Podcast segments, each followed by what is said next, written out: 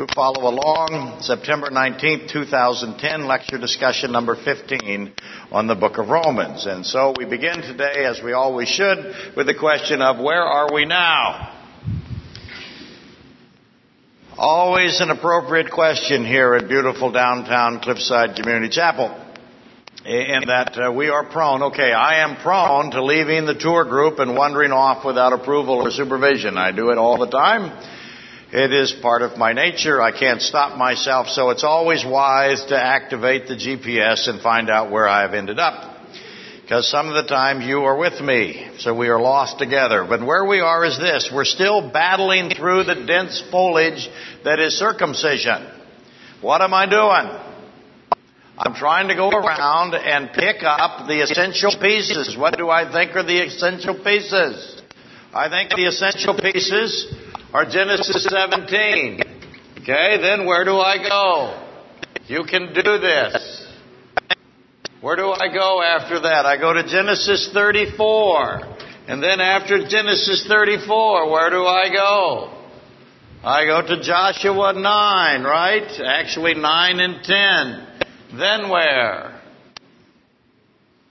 Okay, then I go to 2 Samuel 21. What am I doing here? Actually, I really start in Genesis what? 315 with Adam and I get back into this this way. So if you want Genesis 3:15, Genesis 17, Abrahamic covenant, the sign of circumcision established, Genesis 34 where circumcision is used as a murder weapon essentially. That's a roundabout way of putting it, but it's mostly accurate. Joshua 9 and 10 where the people who are murdered show up again, the Gibeonites, the descendants of them, and they very well are aware, by the way, if you ever want to know who did probably the definitive work, I'm going to say it's A.W. Pink on the Gibeonites. I hope that's true. If you don't have some of his work, it's worth getting.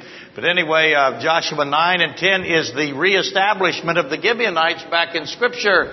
Uh, once again, dealing with oaths and covenants and all kinds of deception. And then 2 Samuel 21, again I have Gibeonites, so I'm tracking the Gibeonites right here. Finally going back to Romans 2 where we belong, right? Which is where we started all of this. So I'm attempting to at least pick up the essential pieces, what I think are the essential pieces, and then when you inspect them and you put them all in a group or a whole, you can solve the mystery of circumcision.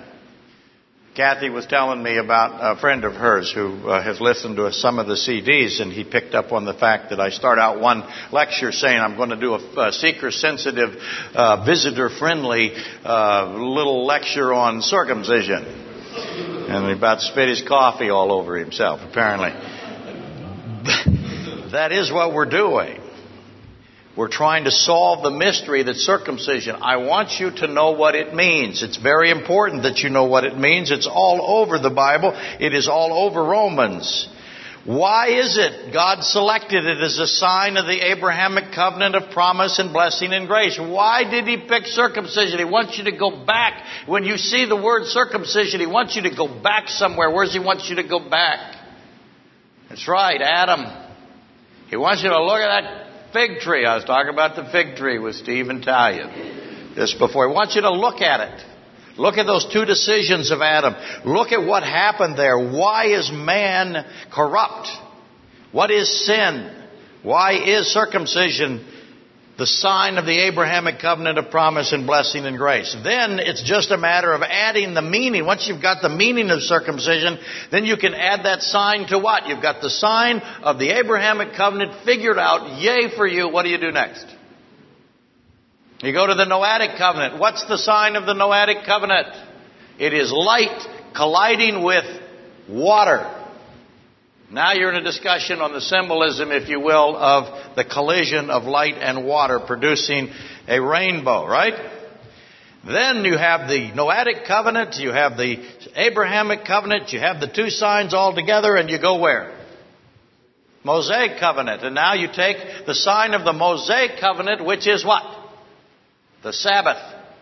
Why is the Sabbath the sign? It is the day of rest. It is the great Sabbath rest. When I say great Sabbath rest, that's somebody's name. Whose name is the great Sabbath rest? It's also a time. The great Sabbath rest is what time? If you are in the time of the great Sabbath rest, what time are you in? That's right. Who yelled that out? Troy again. Did you hear what Troy said? Stand up, Troy. Yell it four times. Sit back down. He yelled out millennium. Didn't you? Okay, good. Troy gets another A. A for Troy.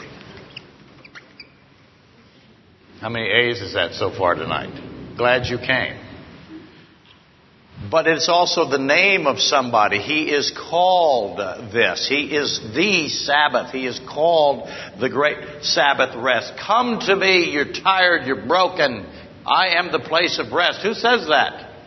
Christ. Christ's name is, so the sign, circumcision, again, Christ crucified. You've heard me say that many times. You can almost substitute them and be accurate. The great Sabbath rest, the sign of the Mosaic covenant.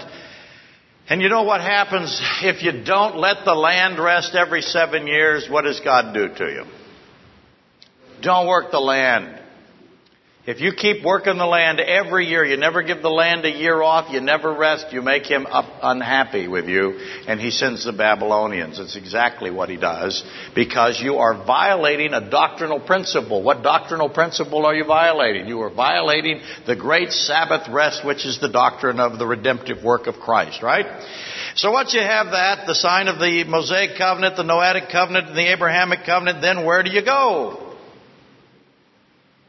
Did you say Davidic covenant? I'm getting tired of that. Troy. Davidic covenant. What is the sign of the Davidic covenant? That's absolutely right. It's the hypostatic union. What does your dad call it? I can't remember what your dad, dear, calls the hypostatic union. He says the only church he's ever gone to that talks about hyperbolic parabolas or something. That's what he says. It's one of his jokes. But you have to know what the hypostatic union is. What is the hypostatic union? It is the holy thing. It is God adding humanity. It is the union of God and humanity. Who is the hypostatic union?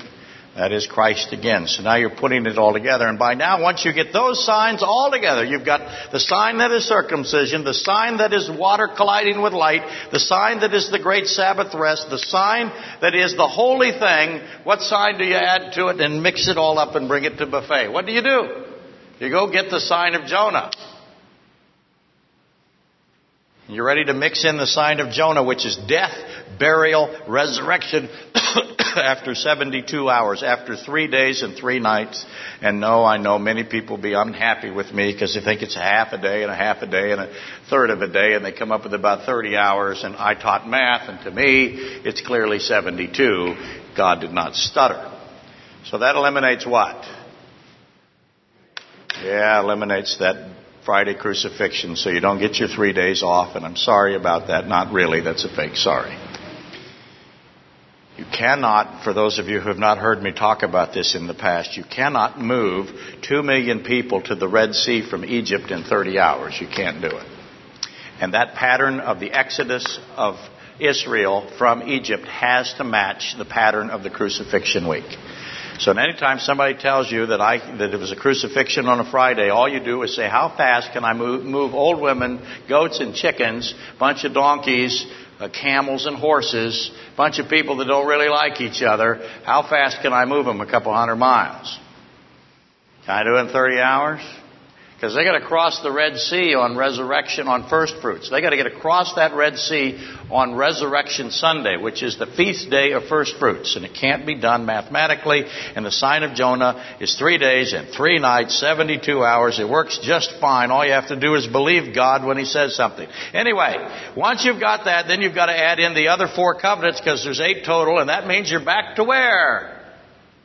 It's all one big run around, chase your tail circle. That's right. You're back into the Edenic covenant, or, and then the Adamic covenant, and then Deuteronomy 31 through 10, and, the Jeremiah, and then Jeremiah 31, 31 through 37. Those are your eight covenants, and those last two are usually called the Great Restoration to the land. So it is the return to the land, if you will, and the new covenant, which is Jeremiah. One of those occurs, excuse me, ah, One of those occurs before the millennial rule of Christ, just before, and the other occurs during the millennial reign. Anyway, we today are gathering more information on circumcision, and thus we are at Joshua 9 and 10. Where today we're going to start diagramming them out. It's always a good idea to make great big lists because it makes you a list maker, and everyone loves a list maker.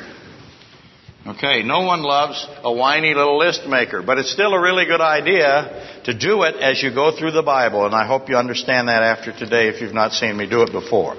So we're at Joshua 9 and 10, and that is the second part of the Gibeonite saga that began at Genesis 34, goes through Joshua 9 and 10, and ends at 2 Samuel 21. And I call it a three act play. Some argue with me. They say Nehemiah is really the end of it, and it's a four act play. It's the Paul Harvey rest of the story, so to speak, in Nehemiah. And I don't argue that Nehemiah Duff definitely honors the men of Gibeon. They're within the registry. The Gibeonites end up in the registry of Ezra. And that's an extraordinary thing. They're among those who return from Babylonian captivity. They are among those who weep and rejoice because they understand. Let me put that again. They weep and they have great joy because they understand. They know something. Ezra sits them down and he reads to them. By the way, you should notice whenever somebody sits down and reads to a congregation of Jews, Joshua did it, Ezra does it.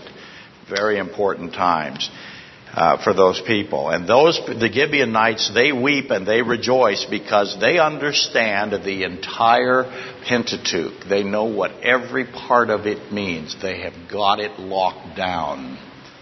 They are, if you will, students of the Pentateuch. What's that? That's correct. Josiah does it too. He finds the lost Pentateuch. He finds the manuscript of Moses and he sits down and reads that. Hilkiah found it, couldn't read it. Had to take it to who? Found the handwritten, if you will, manuscript of Moses and no one knew what it was in the sense they couldn't figure out what it said. Had to take it to somebody. Had to find a scholar. Who'd they find? That's right, a woman. There goes your excuses. You're not just here to bring the buffet, though that is a very very high calling. I will give you that. But no, you have a responsibility to know the Pentateuch, and you will be held accountable for it. You can do it, and I absolutely intend for you to do it. And that's who the Gibeonites became. They became people who understood. Don't go past that. They understood what was in that law of Moses. And Nehemiah chapter 8 is about the conviction and the joy that comes through understanding, great gladness that comes from knowing something about your Bible. They never say in the Bible you have great gladness and conviction and joy from just hanging out. You gotta know what you're talking about in the sense you've gotta know what you believe. That's where gladness and joy come from. And also weeping. If I said this, let me get on a tangent here really fast. I said the doctrine of mortification. Anybody know what I meant? Doctrine of mortification is mortify means to kill something. What are you trying to kill doctrinally? I think I almost got, huh? That's right. You're trying to kill yourself. Mortification is putting to death your old flesh putting to death that which is sinful, fighting among, inside yourself, the fight that goes on when you're saved. Holy Spirit has a war. Who's he got to fight? You, me, us, and because we want to do what? Run around like idiots and sin and create havoc for ourselves. We want to destroy ourselves. It's our nature. Ooh, look, a burning building. Let me run there. Quickly. We do it. It's us. We knock somebody over, steal his motorcycle. Hey, I saw you come in, Robin. Pretty nice. Steal his motor, run into, drive our motorcycle into. Robin has a nice motorcycle, by the way, and so does Blue, of course. But uh, we expect that out of Blue. It's cool when it's round. But uh, anyway, the point is, is that we will chase ourselves into, we will jump, oh, a cliff. I can jump that. That's us. And so mortification, the doctrine, and, is, is this wrestling with our sin nature. And that, by the way, is the theme of Joshua 9 and 10. As you begin to study 9 and 10, you see these pictures of us, of you, of me being portrayed in there, fighting um, in the sense that we are struggling with our sin nature. That is one of the great themes of Joshua. So, certainly we should at least include Nehemiah. Nehemiah is correct. The, the uh, people who think that Nehemiah is the fourth chapter are correct in that sense. The Gibeonites are characterized by understanding and wisdom as those who persevere, who make it. And as an aside, for those who like to read ahead, you can read uh, Nehemiah and Ezra. We'll have to get into that just a little bit just to clean it all up. But it's also quite valuable to find Deuteronomy 29 29. Because this is something that whenever you're reading the Old Testament, you need to know. The secret things belong to the Lord. What are they? Secret things. But those things which are revealed belong to us and to our children forever. Point of that is, is God has secrets. He has secret things and he reveals them. What's the obvious question? How many you got?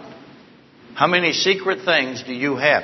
The purpose of the Old Testament is to testify and to reveal the secret things that are Jesus Christ, John 5:39. That is the whole purpose of the Old Testament. So whenever you're reading the Old Testament, you're trying to find Christ first and foremost, and if you do that, you will find secret things. And we should strive to be the stewards, the keepers of the mysteries of God. 1 Corinthians 4, 1 through 5. We should know what the mysteries are. We should know what they're about. And we should be able to discuss them with others, especially our kids. Show me a child in trouble and I'll show you a child that does not have one secret thing. Not one.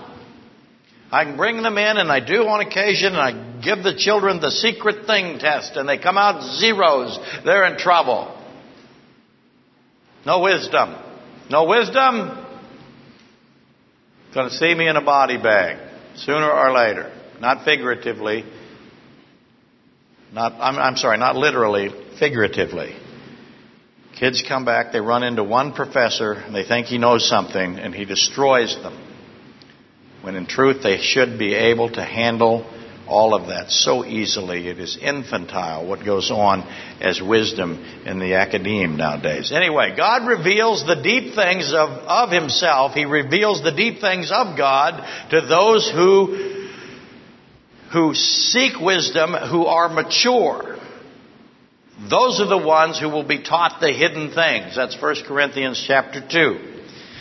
To him that overcomes is given the hidden manna, Revelation 2:17. My point to all of this is there are deep things that are in his word, mostly in his Old Testament, revealed in his New Testament, but in both places, but the Old Testament is completely filled with secret things, and all the deep things in his word are concealed, and it is the honor to search them out. That is why it is on our bulletin. Those of you who get the bulletin, it is the glory of God to conceal a thing, but the honor of kings to search search out a matter. God hides things from you. Why? He wants you to find them. Why? Because he values the process. Why? Because he's trying to make you something. What? Transformed, holy, formidable, strong.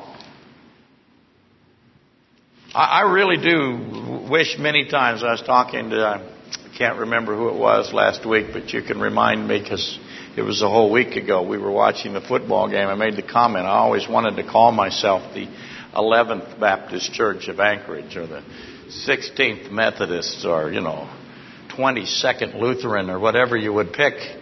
But I, you know, because there's all so many firsts, and I thought, well, let's add them all up. There's 72 Baptist churches. I wanted to be the 73rd Baptist church. I thought that would be kind of funny. I also, as you know, would like to put signs in the parking lot that the ones closest to the entryway, I would put biggest tither gets to park here. I think that would be really funny. And and then I put them way in the back over here, smallest tither parks here, just to see what people would do. I, I think that I would. I'd make the paper. You know I would. It'd be hysterical. And, and of course, when they call me, I'd say, absolutely, I'm serious. You bet. That'd be great. But I really also wanted to call, just go around and call churches and say, uh, I was thinking about you changing your name to Boneless Chicken Church of God. Because none of your people can even walk. And I know it.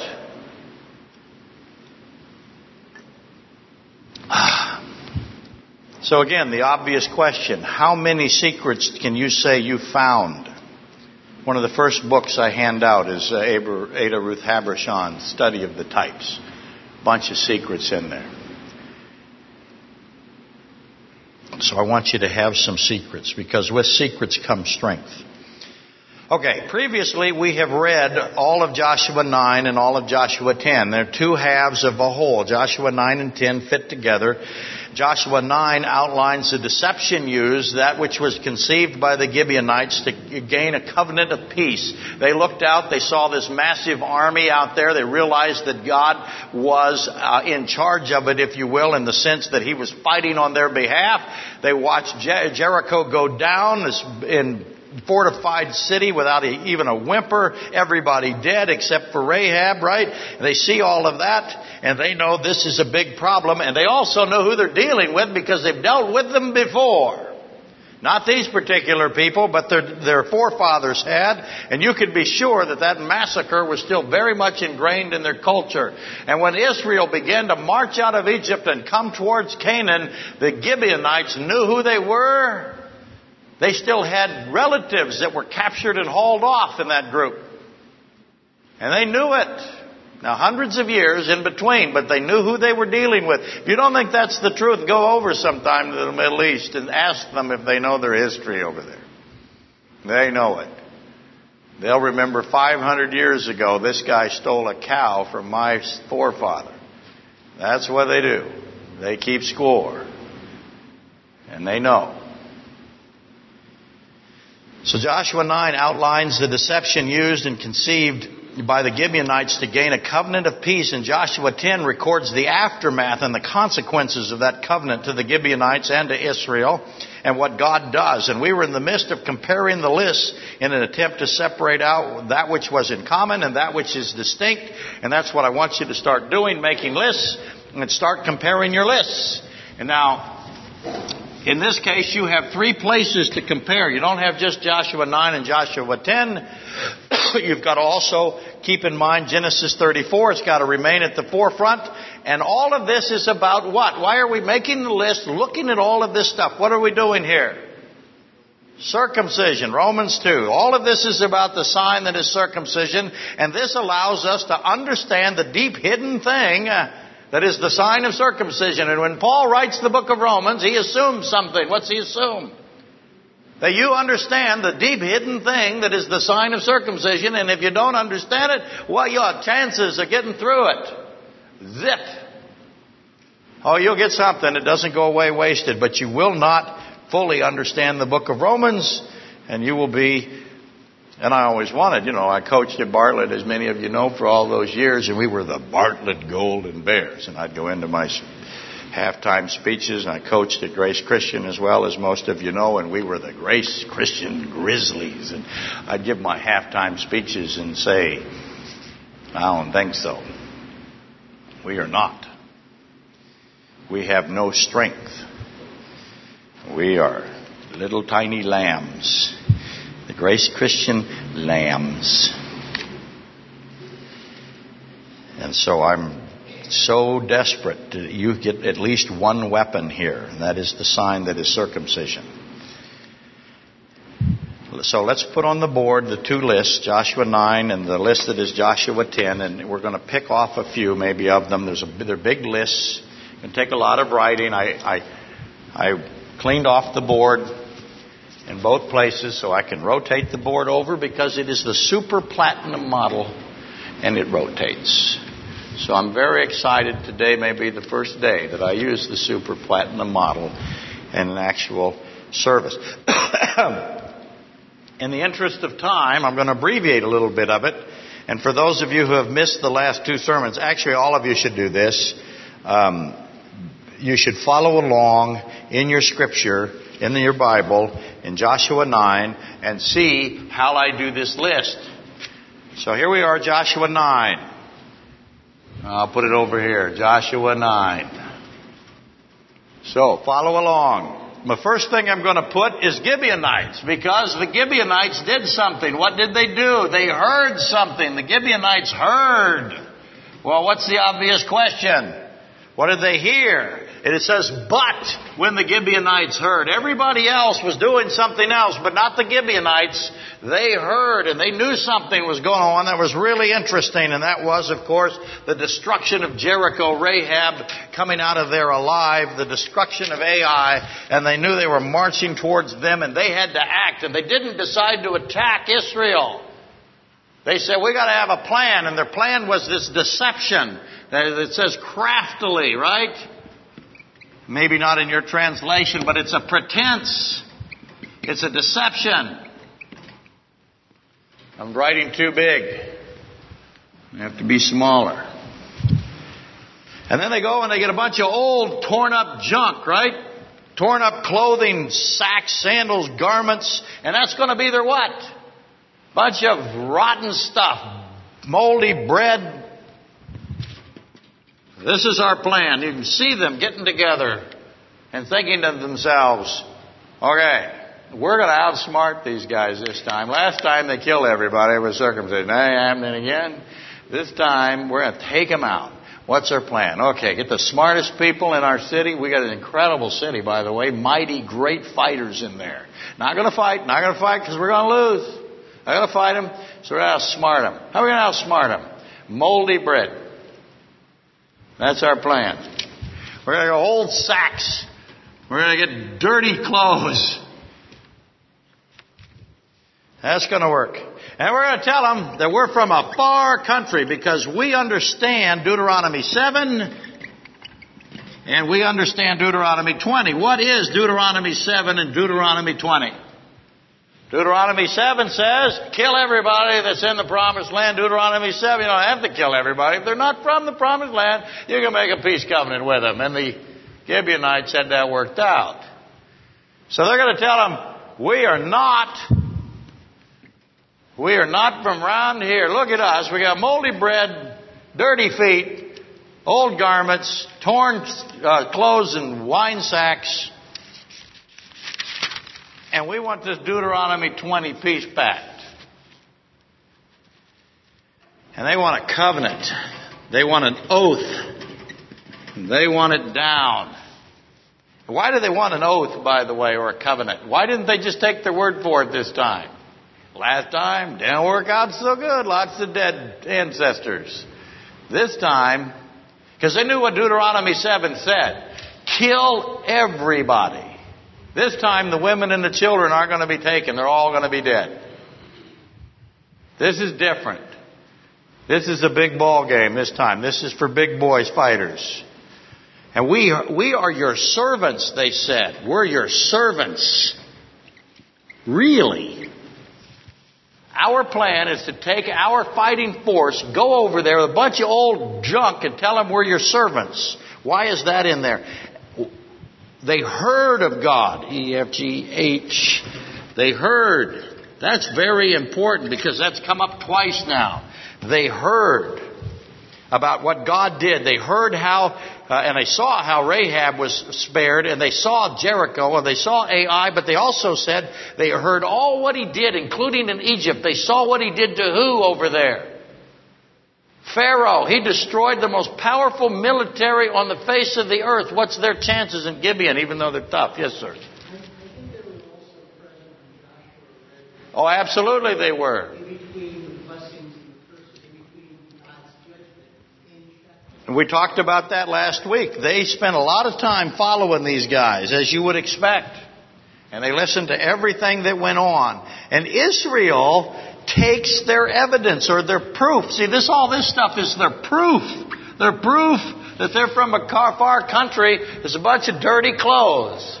Somebody knocks on your door tomorrow and he's dressed and he's filthy dirty and he says, Hey, I'm not from around here. I'm from Seattle. You can tell because I got old bread. I walked here and I'm kind of dirty. What do you do? Do you take his bread and his clothes? Hey, give me them clothes. I want that wine, that old bottle of wine. Give me that. That's what Israel did. Israel takes the evidence. What is that? What are they thinking?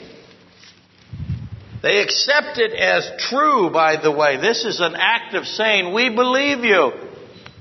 I got 12 year old boys that can come up with a better idea than this. But this works on Israel. What is Israel right now? Come on, what are they? Dumb. How can they be so dumb? That's an important question. Why would they fall for this? Let me say this about televangelists right now. What televangelists say hardly has anything above the fourth grade level. And how rich are they? So Christians are dumb before we start making fun of Israel. We fall for we fall for the lady with the pink hair and the purple chair. I'm good, you've got to be kidding. That is a rich woman. How can that be? That's the moldy bread stuff, right? I don't want you to be that person. I want you to be wise. You don't fall for nonsense like that. And they want to make peace. We want to make peace. That's very important to them. And it takes three days Three days shows up. Three days to find out who they are, right? They get there on the third day, and now you're back in Genesis 34 because they killed them the first time after three days. So right off the bat, you see the connection between Joshua 9 and Genesis 34. But they find they come to make peace, and they do make peace. Then Israel finds out, wait a minute, these guys are right over here. They find them, but they don't attack them. They let them live. Now why didn't they attack? They did not attack.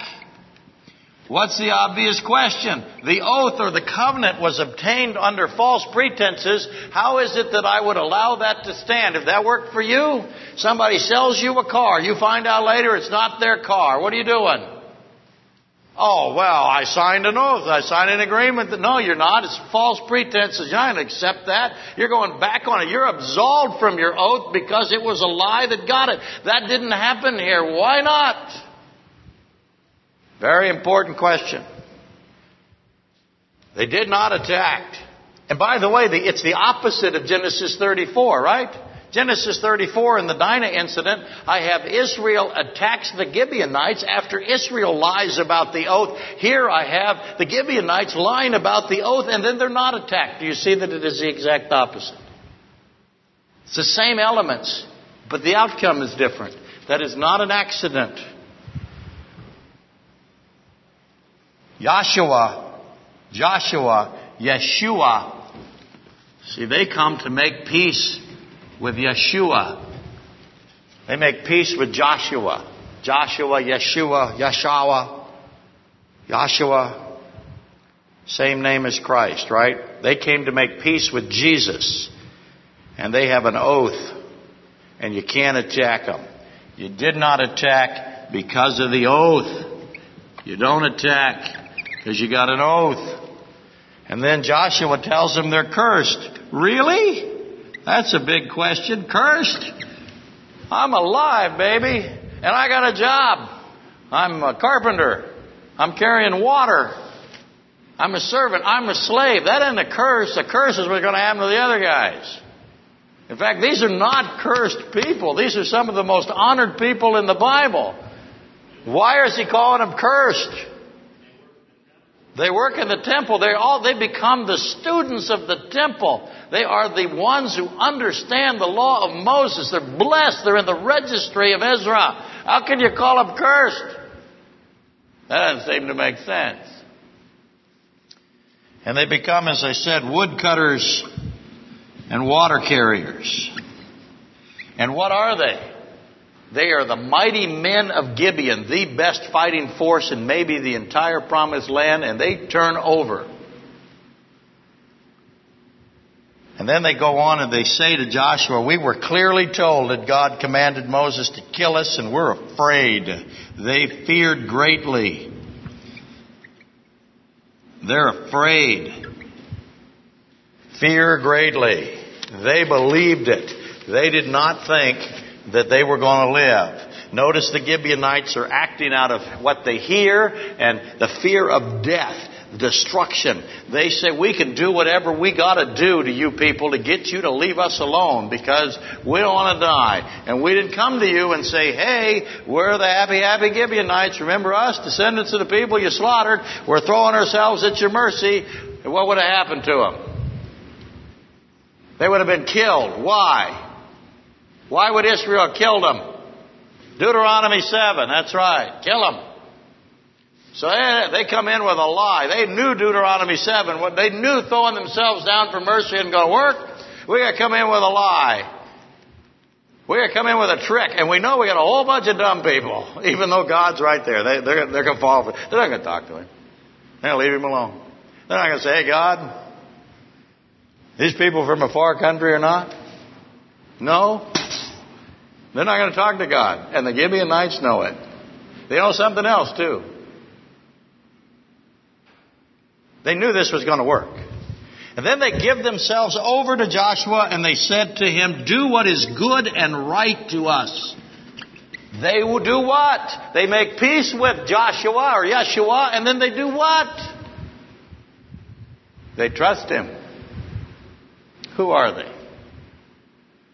They are somebody that makes peace with God and then trusts them. Who are they? Find yourself in the story. And Joshua delivers them. They are delivered. Is it good when God delivers you? It is. God's the ultimate mailman. You want to be delivered by God into salvation. He does sometimes deliver you into condemnation as well. And then he tells them that they are for the altar as Mark points out, they work in the altar. They got a great deal here. And now I got to go back and say, what is this cursed thing? I am cursed to have the best job ever. Even to this day. Okay, so there is your list. There's your Joshua 9 list. And so we do. We have time to go to Joshua 10. Yea for me. Why am I cheering for me? I get to flip the magic platinum dry erase board. Some people, you may know, have flippable chalkboards. Ha! That is so 19th century. I, of course, have all the technology of a 8 by 14 pad of paper and a dry erase board. People ask me all the time, do you have a cell phone? I do not. Therefore, it is very hard to find me, isn't it? That's good. Okay, now, I'm, I'm, I'm not giving the time on that list to go back to Genesis 34. That's where the Hivites and the Gibeonites were deceived and slaughtered, and the oath of circumcision uses a method of death after the third day, and Israel is plunder, uh, Israel plunders the city of Gibeon. And here in Joshua 9, we have this reversal where Israel is now deceived and Gibeon lives, okay? And that, that reversal must be noted. I have to say it again because I said it out of order. Now we have Joshua 10. And don't worry, these lists will stay, on the board for a couple of three weeks.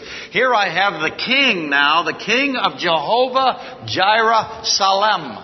What does that mean? The king of, look in your Bible, it tells you, Jehovah Jireh Salem. What is that? Jehovah Jireh is the place where Abraham takes Isaac, right? And he's going to sacrifice him. You have that great exact place. He's taking Isaac up the exact mountain to the exact place to where Christ himself would later come and choose to be crucified. And he calls it God provides peace, essentially. Jehovah Jireh. We sing the song, God provides. Salem. Jerusalem. So I have the king of Jehovah Jerusalem. That's important whenever I have the king of, of God provides peace. And he also heard, see the, see how it's all going to work here? He also heard the same thing the Gibeonites. And then he heard that Gibeon made peace. Gibeon made peace. And how did he respond when he heard that Gibeon made peace? The Gibeonites were one of his best fighting forces. These were the guys he really was counting on, and they roll over. Gibeon made peace. And Gibeon was at the meeting. Everybody had a meeting where they decided they were going to stick together and attack the Israelites and be massacred just like the Egyptian army.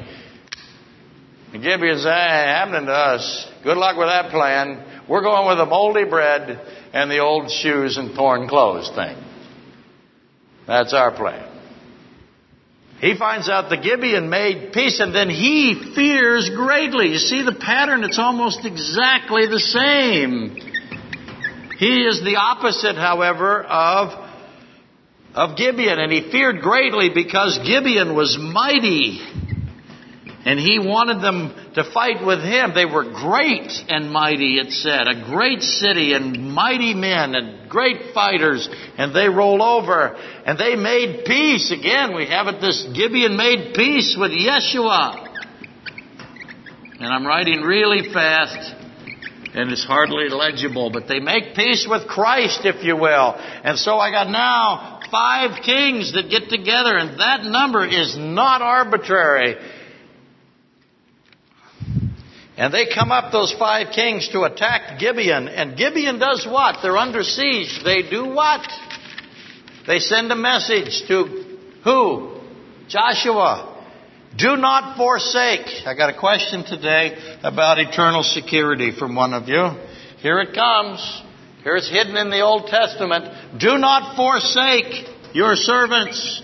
We're in trouble. We're being attacked by the world.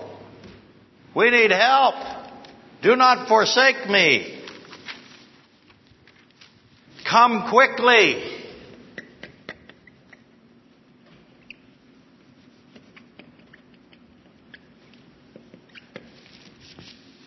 Save us. They've already had peace. They're already what? They yell out, Come quickly, do not forsake us, save us. We're your servants. And they get back. Actually, do not fear shows up both to Joshua and ultimately to them.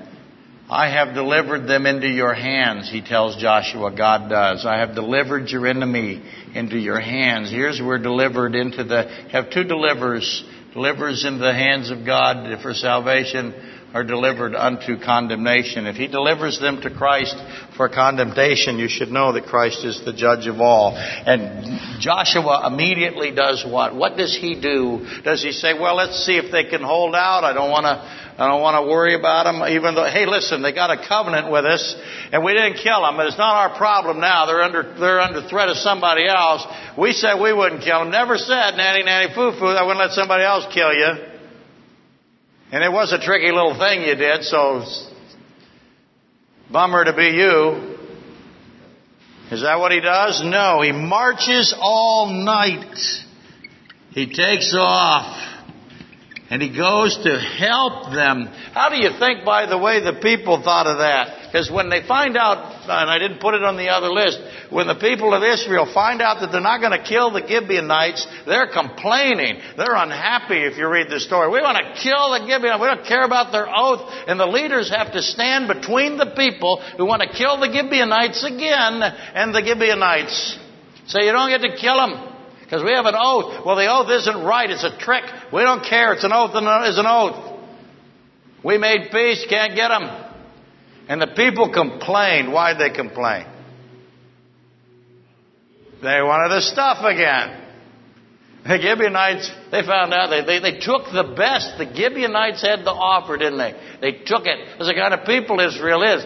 The Gibeonites said, this is the best we got. We got some old rotten shoes here. This one smells a little better than that one. Ha! And I got a tore up coat. There you go. Piece of moldy bread for you. That's the best we got. Make peace. And then they find out three days later they got a great city. And they want that stuff. And the first time they killed the Gibeonites, they got the stuff, didn't they? This time they didn't get the stuff. The Gibeonites knew who they were dealing with. So here we go. And then there's a great slaughter.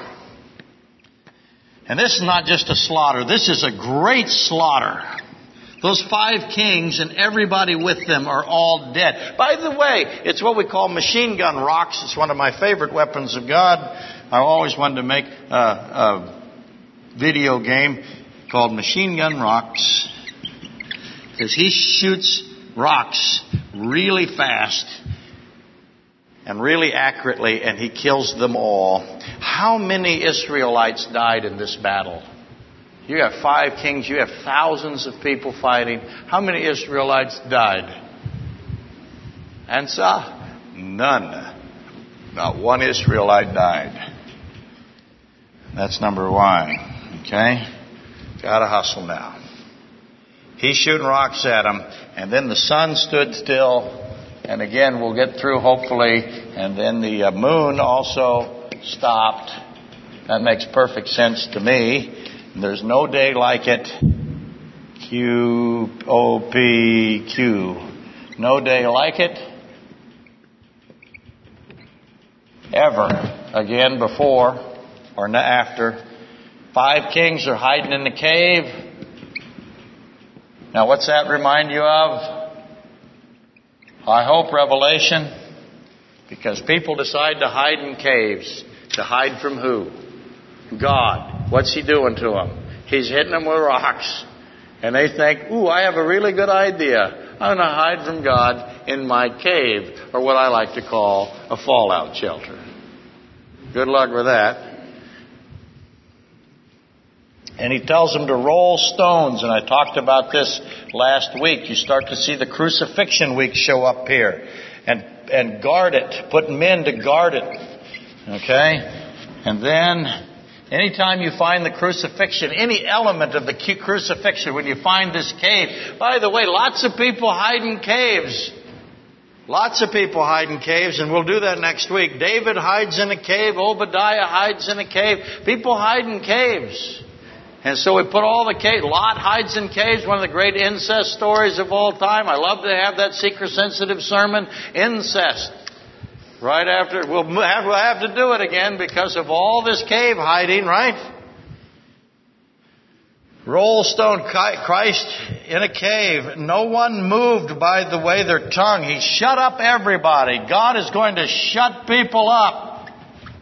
The whole world will shut up. No tongue will, will speak up. What does that remind you of? So now you know what else to do. Then he brings the five kings out. He puts the feet on their necks. He hangs them on five trees. And there's then a big memorial. Okay, just to, so I can sum it up. Keeping in mind Genesis 34 as best you can when you're doing these two lists, and I'll remember to finish this list next week because I don't want to. UNVW X, Y. I got hanging kings there. And no one dead. But keep in mind Genesis 34 and look at the two lists and begin making the obvious connections. The hearing, the great fear, but then the two different responses. Gibeon is moved to deceived and the king of Jehovah Jireh Salam is moved to attack. Who does he attack? He attacks Gibeon.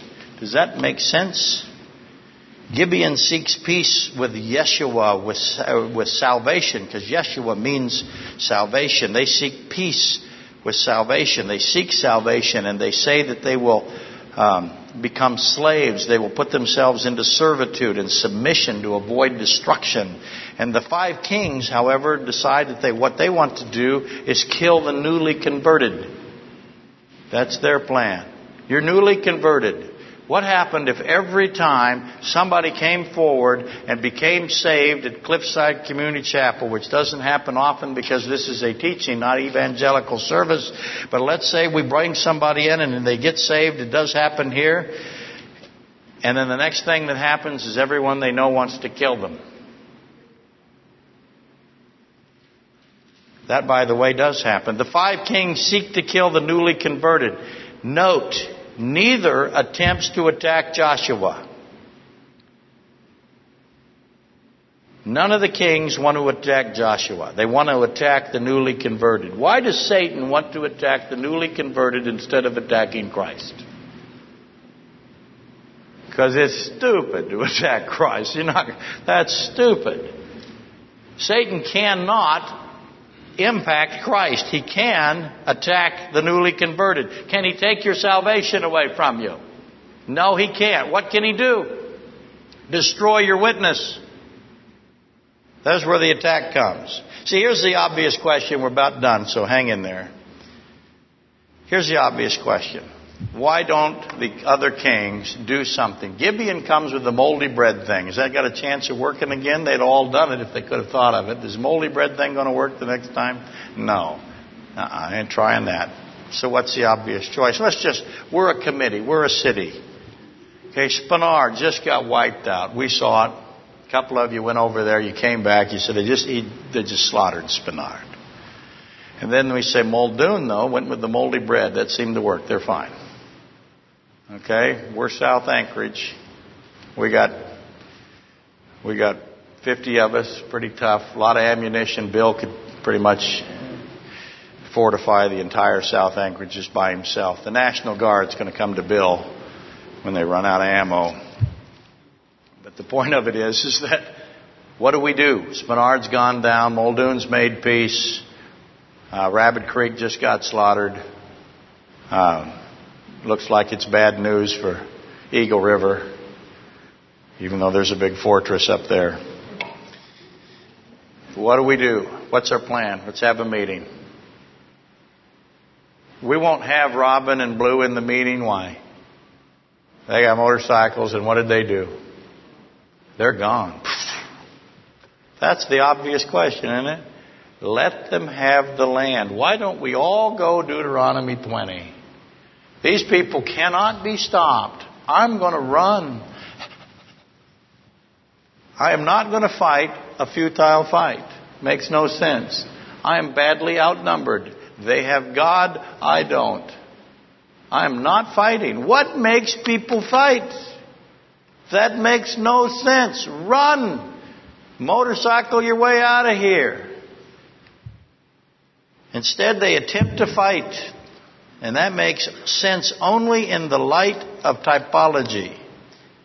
They don't get out, they don't give up the land, they stay and they fight, and they're slaughtered. That makes no sense except in typology because you cannot do what from Christ? You cannot run and you cannot hide in caves. Good luck with that. Okay, in both Genesis 34 and Joshua 9, the Gibeonites attempt to join Israel. What is the primary difference? The first time the Gibeons thought that they could assimilate, the Gibeonites. They thought that they would assimilate Israel, if you remember the story. Let's all come back. Look, we're more of them than there is of us. We're going to get all their stuff, get all their women. It's going to be great. They thought they had the upper hand and they were slaughtered this time, the second time, the Gibeonites totally surrender and submit themselves to slavery. And Israel takes from Gibeon in both places. First time they took all their cattle, all their women, all their wealth, Genesis 34, 28 through 29, and they massacred all the men. The second time in Joshua 9, they got moldy bread, torn clothes, dirty socks and shoes, a bunch of old sacks, and a bunch of really bad wine and Gibeon lives. There's some real wonderful irony here. And Gibeon knew that would work. The Gibeonites knew. And what do they get for it? They get eternal life. They get a job at the altar. They get a job in the temple. They're heroes in Scripture, honored. It's called an honored deception, by the way, in most theological studies. They did know two things. They knew that Israel could be fooled and would be fooled, and that God would honor the covenant. They knew both those things going in. How'd they know that? How did they know Israel would be fooled? Somebody said it. Mikey said it. These people paid a lot of attention to Israel. Did they know about the golden calf? Did they know about the bronze snake? Did they know about everybody's dead in the wilderness except who? Joshua and Caleb. They knew this guy was one that did not die in the wilderness, didn't they? They saw all of that nonsense. The stubborn. They saw. They know about the quail. They know about the rocks. They know everything. They paid attention. They listened. And they knew they could fool Israel, and they knew they could trust God. Pretty good ideas right there, and they're honored for that. Okay, let's rise and be dismissed.